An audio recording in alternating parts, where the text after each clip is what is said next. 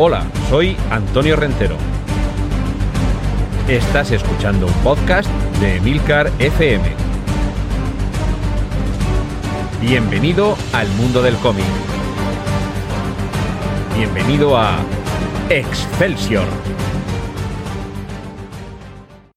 Saludos, eh, bienvenidos a este podcast de Milcar FM con capítulos monográficos y autoconclusivos dedicados al mundo del cómic. En cada capítulo abordaremos, estamos abordando un personaje, una colección, una editorial, un autor y en principio en ese capítulo se agotará todo. Raro será que haya alguno de estos eh, temas al que le dediquemos dos, así que puedes escucharlos en el orden que quieras si acabas de descubrir este podcast llamado Excelsior.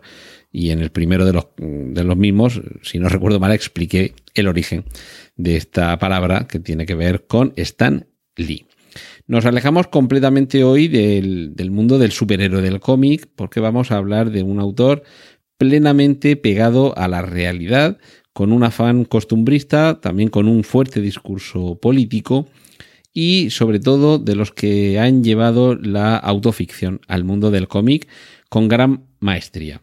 Se trata de Carlos Jiménez, español, madrileño, del año 41, aún vive, tiene 79 años, y yo debo confesar que en muchas ocasiones me lío y, confundo por el nombre a Carlos Jiménez y a Juan Jiménez, de quien ya hablaré en otro momento. Y siempre los distingo porque Juan Jiménez es el que dibuja aviones y Carlos Jiménez es el que dibuja penurias franquistas. Y ahora os eh, explicaré un poco. Eh, Carlos Jiménez eh, fue un niño huérfano en la época de posguerra y se crió en un hogar del auxilio social. Eh, sufriendo unos rigores, una crueldad y desde luego un sufrimiento que no debería soportar nadie. Sí que es cierto que la obra de Carlos Jiménez siempre se ha tachado de maniqueísta, porque, ya digo, fuertemente eh, influenciada por su ideología política. Lo que trataba de hacer también con, su obra es denunciar todas esas injusticias que él vivió, todos esos castigos y toda esa represión porque su familia tenía una ideología que era más bien contraria a quienes habían ganado la guerra civil, así que mm, un poco se vio como víctima de un, de un régimen eh, feroz, eh, dictatorial y que en algunos casos era más que cruel. Lo cierto es que el, el dibujo de, de Carlos Jiménez en cierta forma algo caricaturesco, casi nos provoca ese contraste que, por ejemplo, Art Spiegelman también provoca con Maus, su, su, obra magna, una obra cumbre de la historia del cómic, galardonada con el premio Pulitzer, y que refleja con unos trazos un poco naif la, la dureza y la crudeza del holocausto nazi y la persecución a los judíos. Carlos Jiménez, en fin, sabe dibujar otras cosas, pero de luego el grueso de su, de su, de su obra tiene que ver con esta temática y, con este estilo. Pero estoy, estoy adelantándome demasiado. Con lo de la autoficción en Carlos Jiménez me refiero a que recoge vivencias personales, algunas literales, otras que sucedieron a su alrededor y otras simplemente podían haber sucedido y si no le sucedieron a él es porque le sucedieron a otra persona. Pero yo creo que es, independientemente de la ideología que tenga cada uno, creo que es eh, memoria viva una forma de abordar la narración de la historia de unos años convulsos, para muchos tristes y desde luego para, para, para, bastantes dolorosos, como fueron los de la guerra civil y la posguerra. Y eso lo consigue Carlos Jiménez con su, su obra principalmente con auxilio social y paracuellos. Eh, de hecho, que se crió después de salir de ese orfanato con una familia de paracuellos del Jarama y de esos recuerdos de infancia es de donde vienen esas dos obras que también ha abierto que son, que son crudas, que son duras, sobre todo por la tiranía y el maltrato con el que se cebaban algunos de estos personajes que estaban a cargo de estos hogares con los pobres niños. También hay que recordar que los niños probablemente sean los seres más crueles de la, de la creación y que entre ellos, tal y como nos cuenta Carlos Jiménez, eh, en fin, había de todo, había momentos eh, tiernos, pero también había algunos, algunos niños que era para echarles de comer aparte. La, la, cuestión es que, la, dejando aparte esta, estas vivencias de infancia que más tarde contaría, la carrera de Carlos Jiménez comienza sobre todo trabajando para otros y trabajando eh, eh, para el extranjero. En algún momento le dedicaremos algún capítulo a Selecciones Ilustradas, Creaciones Ilustradas, una empresa fundada por Josep Tutain, de quien ya hemos hablado aquí en Excelsior, y que recogía material creado por artistas españoles para publicarse fuera de España. Y eh, a la contra también recopilaba algún material del extranjero que terminaba publicado aquí en España. Pero básicamente los comienzos de la obra de Carlos Jiménez se dedicaron a, hacer fondos para algunos de estos cómics colectivos en los que un,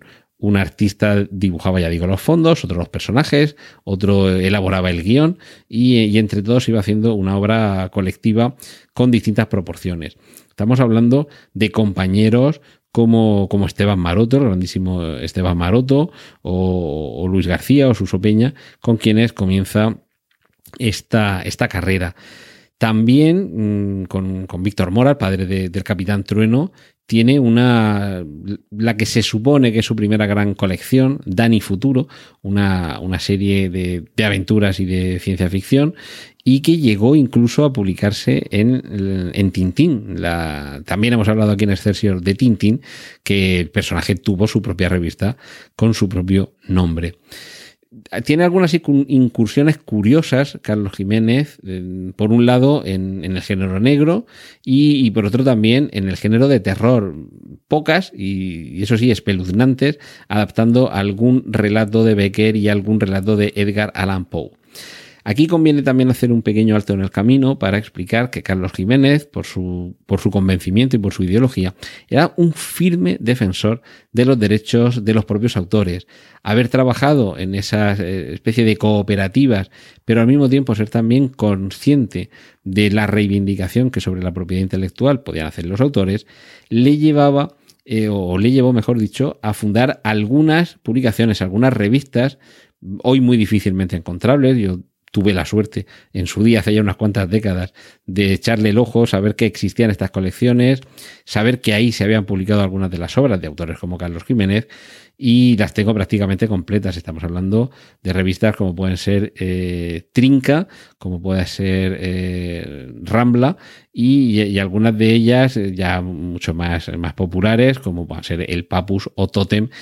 Vieron en sus páginas las historias de un Carlos Jiménez que ya iba siendo cada vez más y más popular. Pero estamos todavía en la década, su carrera empieza a finales de los años 60 y estamos todavía en la década de los 70, justo antes de que cambie todo aquí en España, de que muera el dictador Franco y llegue la democracia. A partir de ahí se produce en España un boom del, del cómic adulto, ya digo, revistas como El Papus, y aquí es donde comienza esta carrera en la que Carlos Jiménez nos va contando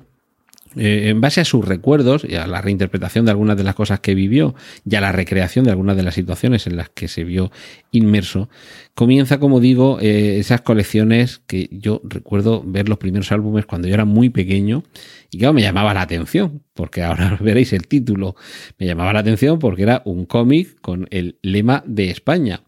España una, España grande, España libre una trilogía en la que desde luego se estaba fundamentando su crítica social y política. Por cierto, también hablaremos en algún momento de uno de los ocasionales co-guionistas de estas historias eh, también crudas, también duras y que retrataban la situación política del momento con, con una acidez y yo también creo que con un maniqueísmo que le hizo acreedor de, amenazas por parte de la extrema derecha, de la ultraderecha de la época, que desde luego estaba bastante más echada a la montaña que la que podamos tener hoy día. Lo cierto es que eh, con, con, estas, con estas eh, historias también comienza a publicar para cuellos. Sin duda, yo creo que es su gran serie. Pero no va a quedar todo solamente en esta parte de reivindicación política, de memoria histórica, creo que también lo podríamos denominar, sino que dentro de la reivindicación de esa memoria tiene algunas series que yo también, yo estoy recomendando todo, todo lo que veis de Carlos Jiménez, ya os lo recomiendo,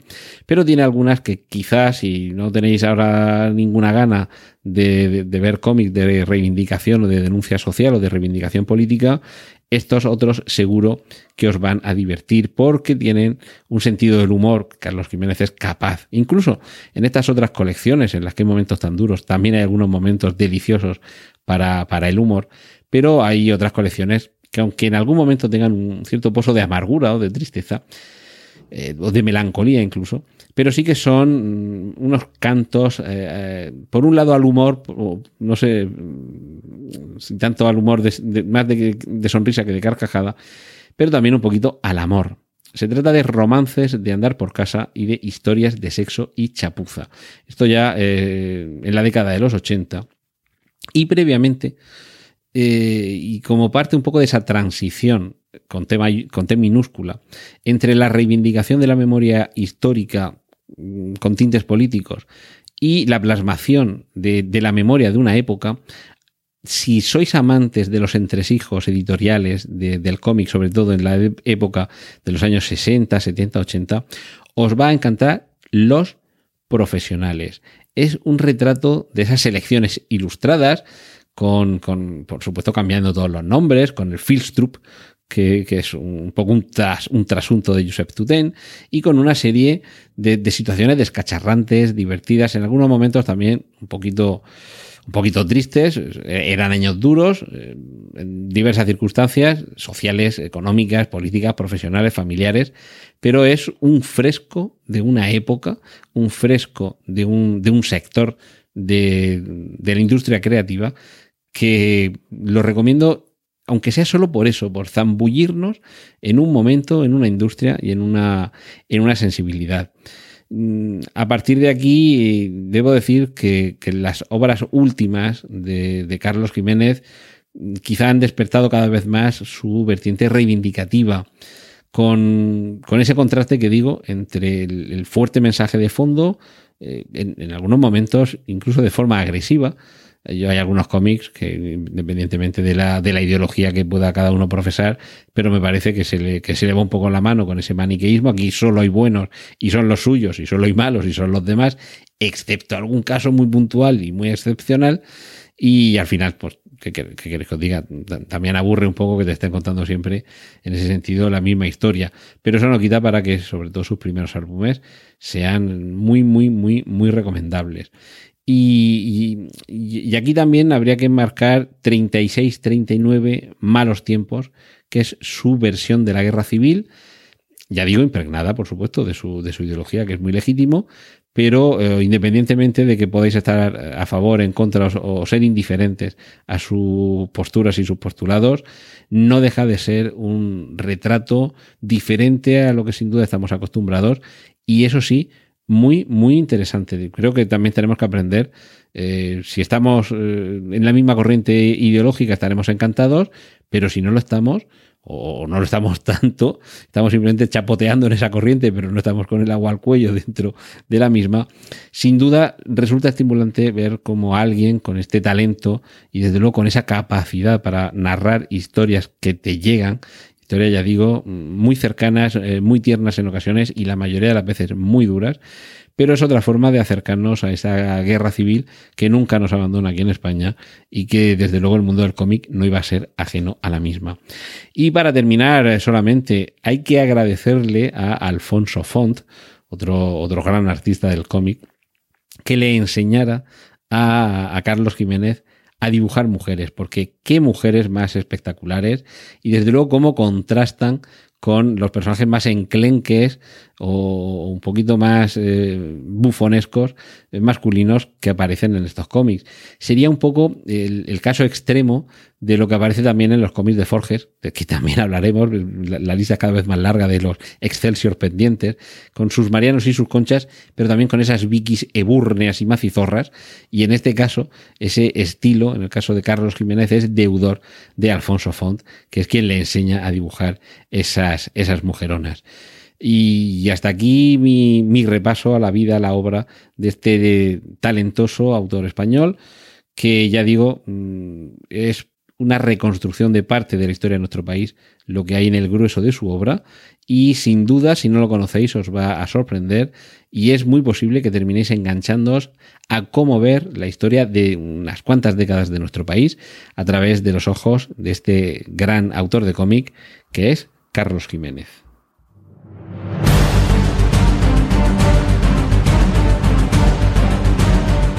Has escuchado Excelsior, un podcast de Antonio Rentero para Emilcar FM.